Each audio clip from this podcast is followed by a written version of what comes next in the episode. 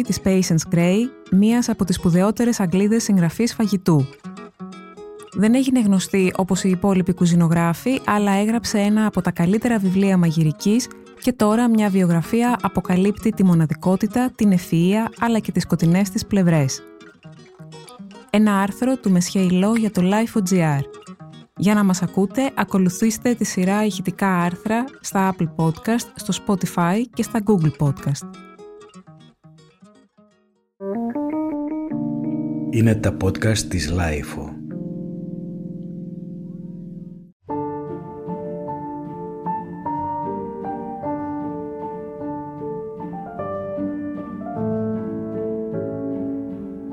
Την έχουν χαρακτηρίσει γαλαζοαίματη επαναστάτρια, μάγισσα, ιέρια της μαγειρικής και άλλα πολλά, δικαίως ή αδίκως. Αυτό που έχει σημασία όμως είναι ότι παρότι η Patience Gray είναι από τις σπουδαιότερες συγγραφείς φαγητού της Βρετανίας, δεν έγινε ποτέ τόσο γνωστή όσο οι άλλες συγχρονές της κουζινογράφοι, όπως η Elizabeth Davis ή οι Αμερικανίδες MFK Fisher και Julia Child, οι οποίες με τα χρόνια έγιναν θρύλοι και έπρεπε να πεθάνει για να γραφτεί μια βιογραφία της που φώτισε αρκετά σημεία της ζωής της, όχι μόνο τη μοναδικότητα και την ευφυΐα της, αλλά και τις σκοτεινές πλευρές της που την έκαναν προσιτή και ανθρώπινη.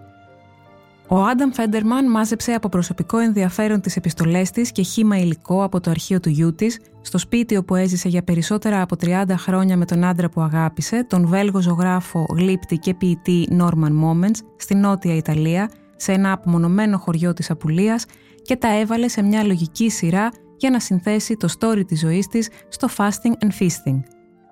Διαβάζοντάς το καταλαβαίνεις γιατί δεν μοιάζει με καμία άλλη συγγραφέα φαγητού.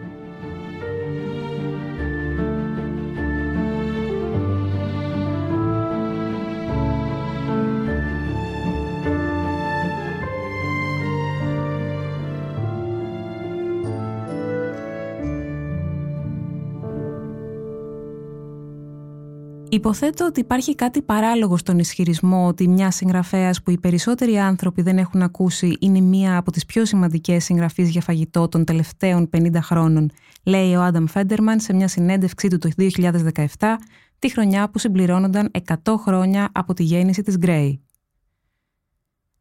Οι Patience και το Honey from a Weed κατέχουν μια ιδιαίτερη θέση στον κόσμο της μαγειρικής βιβλιογραφίας – το βιβλίο θεωρείται ένα από τα καλύτερα για φαγητό που έχουν γραφτεί ποτέ, ωστόσο η Patience παραμένει εντελώς άγνωστη.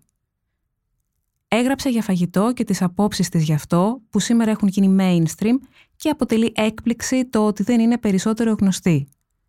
Συναντώ συνεχώς ανθρώπους που λένε ότι το Honey from a Weed τους άλλαξε τη ζωή.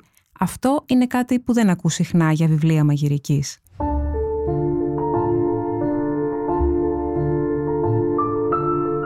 Το Honey from a Weed, το magnum opus της, μπορεί να συγκριθεί περισσότερο με τα βιβλία του Patrick Lee Fermor και τη λογοτεχνία του D.H. Lawrence παρά με τα βιβλία μαγειρικής της ίδιας εποχής και κάθε εποχής.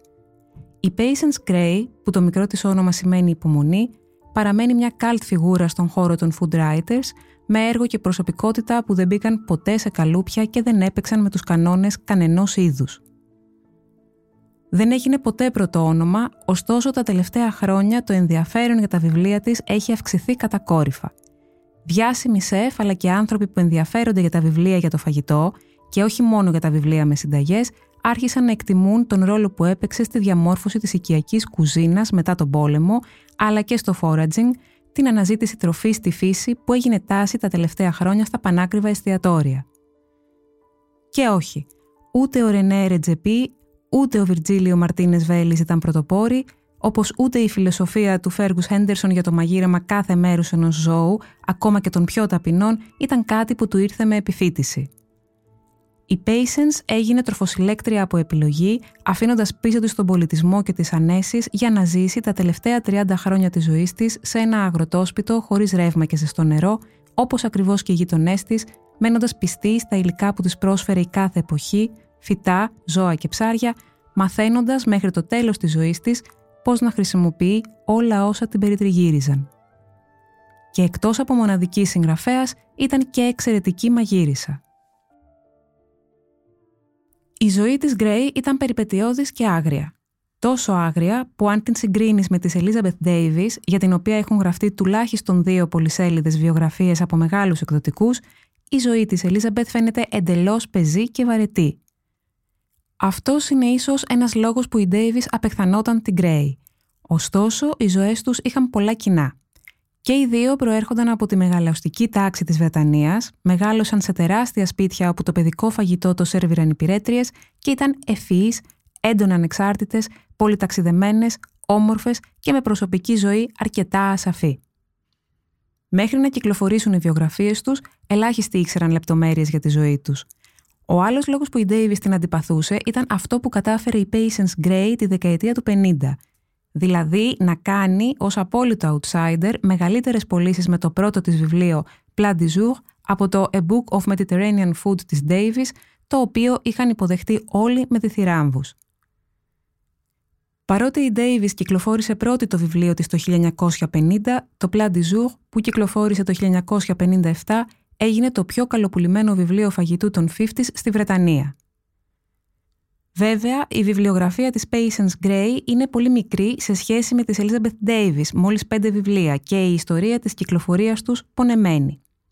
Μέχρι να βγει το δεύτερο βιβλίο της, το περίφημο Honey from a Weed, Fasting and Feasting in Tuscany, Catalonia, The Cyclades and Apulia, πέρασαν σχεδόν 30 χρόνια.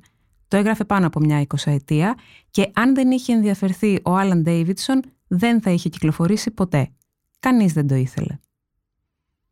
Η ιστορία της Γκρέι ξεκινάει στο αγροτικό Σάρι το 1917. Ήταν η δεύτερη από τις τρεις κόρες της Όλιβ και του Χέρμαν Στάναμ που γεννήθηκε σε μια αγροτική έπαυλη στο Σάκλφορντ, ένα ιδηλιακό σπίτι με γήπεδο του τέννις και γρασίδι, όπου το καλοκαίρι έπιναν τσάι. Υψηλή κοινωνία μέχρι που ο πατέρας της τα έχασε όλα από κακοδιαχείριση. Η φάρμα κουρουνιών που είχε φαλήρισε και η οικογένεια μετακόμισε στο Σάσεξ, αποχαιρετώντας τη μεγάλη ζωή.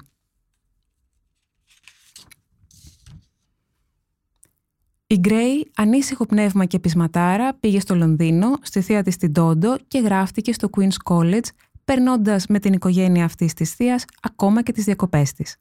Ήταν άριστη μαθήτρια και στα 16 κατάφερε να μπει στο πανεπιστήμιο, αλλά ο πατέρας της της απαγόρευσε να παρακολουθήσει τα μαθήματα με τη δικαιολογία ότι ήταν πολύ μικρή. Επέμενε να επιστρέψει στο Σάσεξ, αλλά η αντίθεση Patience κόντρα στις διαταγές του, πήγε στη Βόνη, στη Γερμανία, για να σπουδάσει στην αρχή οικονομικά και στη συνέχεια ιστορία της τέχνης. Για ένα χρόνο έμεινε σε ένα αστεροσκοπείο του 17ου αιώνα μαζί με έναν καθηγητή αστρονομίας και τη σύζυγό του. Για να ξεφύγει από το καταθλιπτικό περιβάλλον του αστεροσκοπείου, περπατούσε στην πόλη και μελετούσε την παρόκ αρχιτεκτονική. Επιστρέφοντας στο Λονδίνο, ξεκίνησε να σπουδάζει στο London School of Economics με καθηγητή τον Hugh Gaitskell τον μετέπειτα αρχηγό του Εργατικού Κόμματος.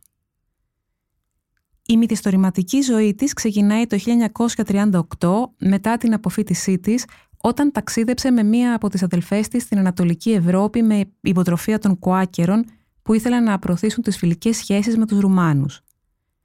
Όσο οι αδελφές ήταν στη Ρουμανία, πέθανε η Βασίλισσα Μαρία και η χλιδάτη τελετή την ημέρα της κηδείας της έγινε η αφορμή για να γράψει η Patience το πρώτο της δημοσιογραφικό κομμάτι για μια εφημερίδα του Βουκουρεστίου.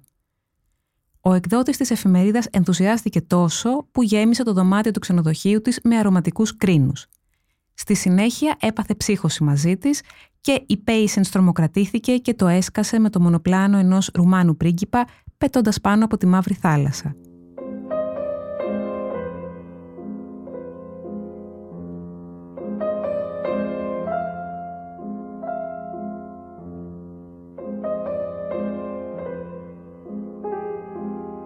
Μόλις επέστρεψε στο Λονδίνο το 1939, ξεκίνησε να δουλεύει ως μεταφράστρια στο Υπουργείο Εξωτερικών, από όπου απολύθηκε όταν ξέσπασε ο Δεύτερος Παγκόσμιος Πόλεμος επειδή είχε επαφές με πολλούς ξένους. Στη συνέχεια πήγε στο Συμβούλιο Τεχνών, όπου τα έφτιαξε με έναν παντρεμένο οικογενειάρχη, προκαλώντας μέγα σκάνδαλο. Ο Τόμας Γκρέι δεν την παντρεύτηκε ποτέ, παρόλο που απέκτησαν μαζί δύο παιδιά, τον Νίκολας και τη Μιράντα. Για λόγους τιμής, η Γκρέι αποφάσισε να υιοθετήσει το επώνυμό του, με μονομερή πράξη που ανακοινώθηκε στην London Gazette το 1941.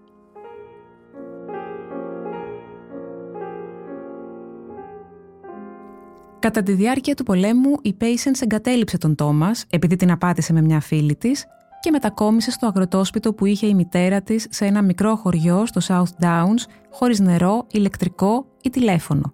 Μεγάλωσε τα παιδιά μόνη της. Το μόνο που της έμεινε από τον Τόμας ήταν το πώς να φτιάχνει μολότοφ. Ο τότε σύντροφός της εκπαίδευε τους πολίτες να φτιάχνουν βόμβες για να πολεμούν τους Γερμανούς και μία ακόμα εγκυμοσύνη.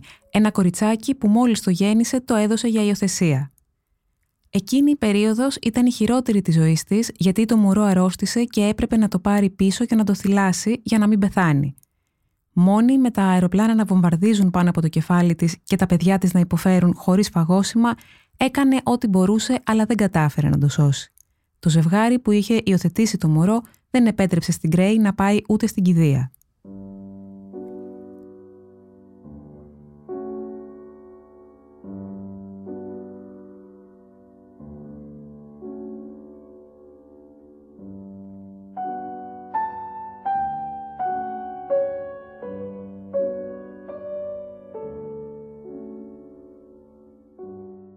Η Patience ήταν απίστευτα δυνατή γυναίκα. Ξαναγύρισε στο Λονδίνο το 1947 και έπιασε δουλειά στο γραφείο ενός διάσημου designer του FHK Henryon, όπου γνώρισε την Primrose Boyd, με την οποία την περίοδο 1954-1955 έγραψε το Plat du Jour. Άφησε τα παιδιά στη μάνα της, τα παιδιά αποκαλούσαν τη γιαγιά μαμά ενώ την Patience τη φώναζαν με το όνομά της και γύρισε με την Primrose όλες τις χώρες της Μεσογείου δοκιμάζοντας φαγητά και μαζεύοντας συνταγές. Λίγα χρόνια αργότερα, όταν τα παιδιά της ήταν 15 και 16, τα έστειλε από την Ιταλία στο Λονδίνο ασυνόδευτα, πράξη αδιανόητη για εκείνη την εποχή. Την περίοδο που δούλευε σε αυτό το γραφείο, μετακόμισε σε μια βικτοριανή έπαυλη στο Hampstead Heath, όπου η κουζίνα ήταν μια μικρή εσοχή και το τραπέζι ένα ξύλινο ράφι στον τοίχο. Έμενε στο δωμάτιο με τα μπιλιάρδα. Εκεί μέσα η Patience έγινε δεινή μαγείρισα. Η ανάγκη, η φτώχεια δηλαδή, την έκανε να μάθει όλα τα βρόσιμα φυτά και τα άγρια υλικά που φύονταν στο δάσος και στην εξοχή της περιοχής, αλλά και τρόπους να τα μετατρέπει σε νόστιμα πιάτα. Έμαθε να αναγνωρίζει τα μανιτάρια και κάθε χορταράκι που φύτρωνε ακόμα και στις άκρες των δρόμων ή στους κήπους ως αγριόχορτο.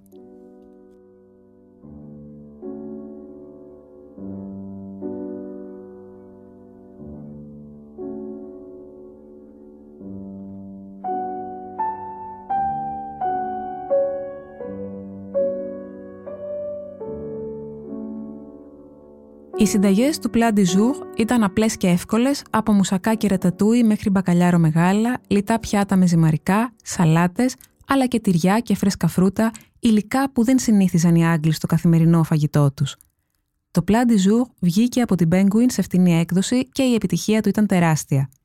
Πούλησε πάνω από 100.000 αντίτυπα σε τρία χρόνια και έδωσε στην Gray την ευκαιρία να βρει την επόμενη δουλειά της ως αρχισυντάκτρια στο γυναικείο παράρτημα του Observer. Ήταν η πρώτη γυναίκα που έγινε αρχισυντάκτρια. Και εκεί που τα θέματα του εντύπου ήταν για το πλέξιμο, πώς να φορέσετε σωστά το κραγιόν και πώς να διορθώσετε τον πόντο που έφυγε από το καλσόν, άρχισε να δημοσιεύει άρθρα για την ευρωπαϊκή τέχνη, το design, την κοινωνία, θέματα για να μάθουν οι γυναίκες και όχι για να αποκτήσουν αγαθά. Έμεινε σε αυτή τη θέση μέχρι το 1962, δηλαδή τέσσερα χρόνια, μέχρι που ο νέος διευθυντής βρήκε την ύλη πολύ προχωρημένη για γυναίκες οι οποίες κατά τη γνώμη του θα έπρεπε να ενδιαφέρονται για ψώνια και μαγειρική. Την ίδια χρονιά γνώρισε τον γλύπτη Norman Moments. Τον ερωτεύτηκε τρελά και ένα χρόνο αργότερα έφυγαν μαζί για την Ελλάδα, την Άξο συγκεκριμένα, όπου μετακόμισε ο Moments για να βρει καλής ποιότητας μάρμαρο. Από την Άξο ξεκινάει μια οδύσσια περιπλανήσεων που τους έφερε από τις Κυκλάδες στην Τοσκάνη, από την Καταλωνία στο Βένετο και από εκεί στην Απουλία, πάντα σε μέρη που είχαν άριστης ποιότητας μάρμαρο για να φτιάχνει τα έργα του. Το 1970 μετακόμισαν στον τελευταίο σταθμό τους σε μια ερυπωμένη θολωτή αποθήκη σε μια φάρμα με πρόβατα που ονομαζόταν Σπιγκολίτσι. Αποφάσισαν να ζήσουν την υπόλοιπη ζωή τους εκεί, χωρίς ηλεκτρικό, χωρίς τηλέφωνο, χωρίς ζεστό νερό, γενικά χωρίς ανέσεις, ακριβώς όπως ζούσαν και οι τριγύρω χωρικοί, αγρότες και κτηνοτρόφοι. Οι ζωές τους ήταν απόλυτα εξαρτημένες από τις καιρικές συνθήκες, τις εποχές, τα φρούτα και τα λαχανικά, αλλά και τα άγρια φυτά και τα ζώα. Το Σπιγκολίτσι, όπου το ρεύμα πήγε το 1991, έγινε το σπίτι τους μέχρι τον θάνατό τους. Οι συνθήκες εκεί ήταν πολύ δύσκολες, ακραίες, με ψύχος το χειμώνα και καύσωνα το καλοκαίρι. Ωστόσο, οι πρωτόγονες συνθήκες και η αγριότητα της φύσης έμαθαν στην Patience και τον Νόρμαν πώς να ζουν αληθινά. Επέλεξαν έναν τόπο που η πρόεδρος δεν είχε αλλοιώσει με κανέναν τρόπο.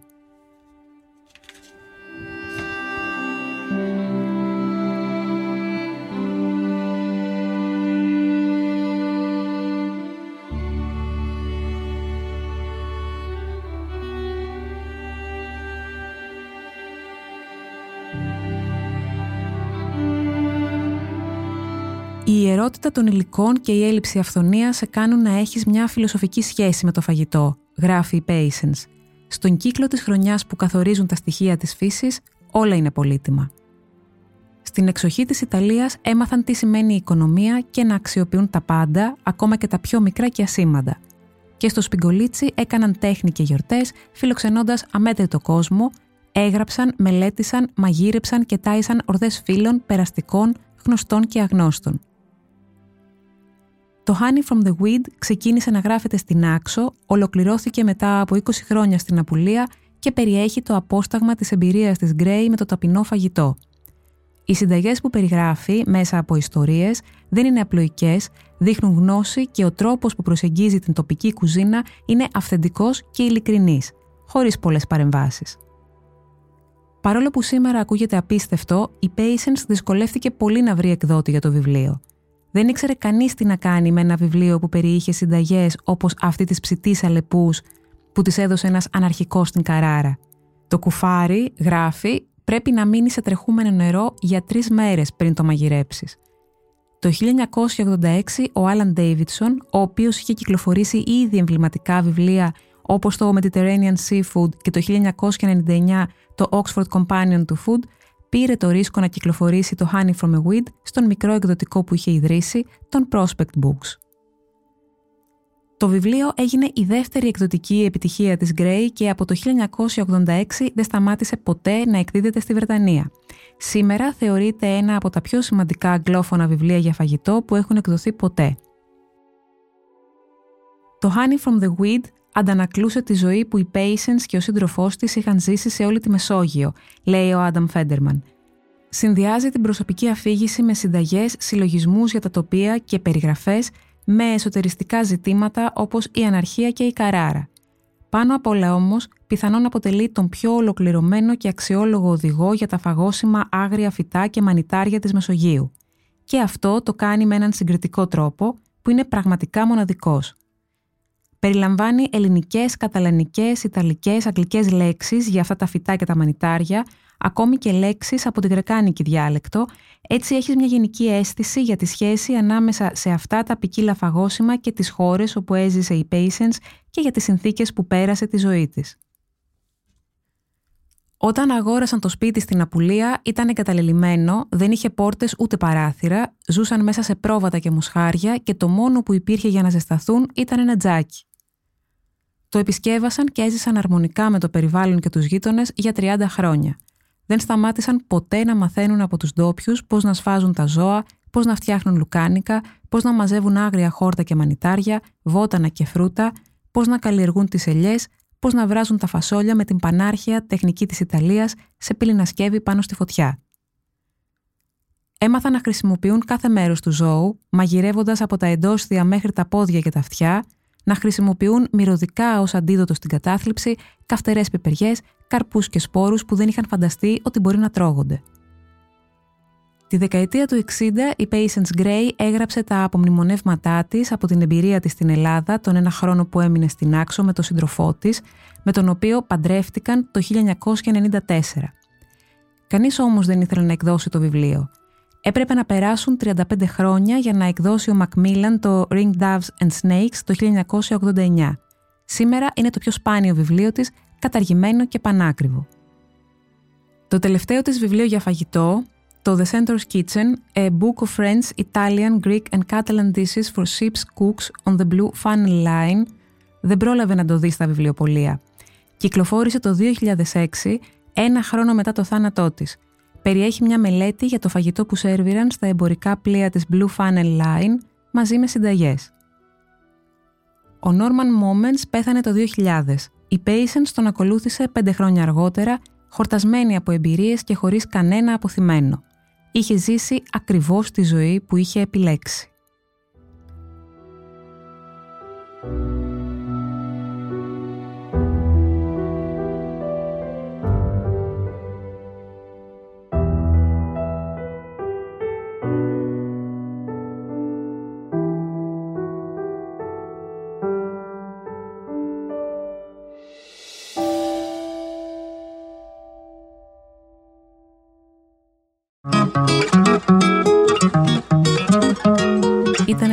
Ένα άρθρο του Μεσχέ Ιλό για το Life.gr. Ηχοληψία, επεξεργασία και επιμέλεια, φέδωνας χτενάς και μερόπικοκίνη. Ήταν μια παραγωγή της LIFO.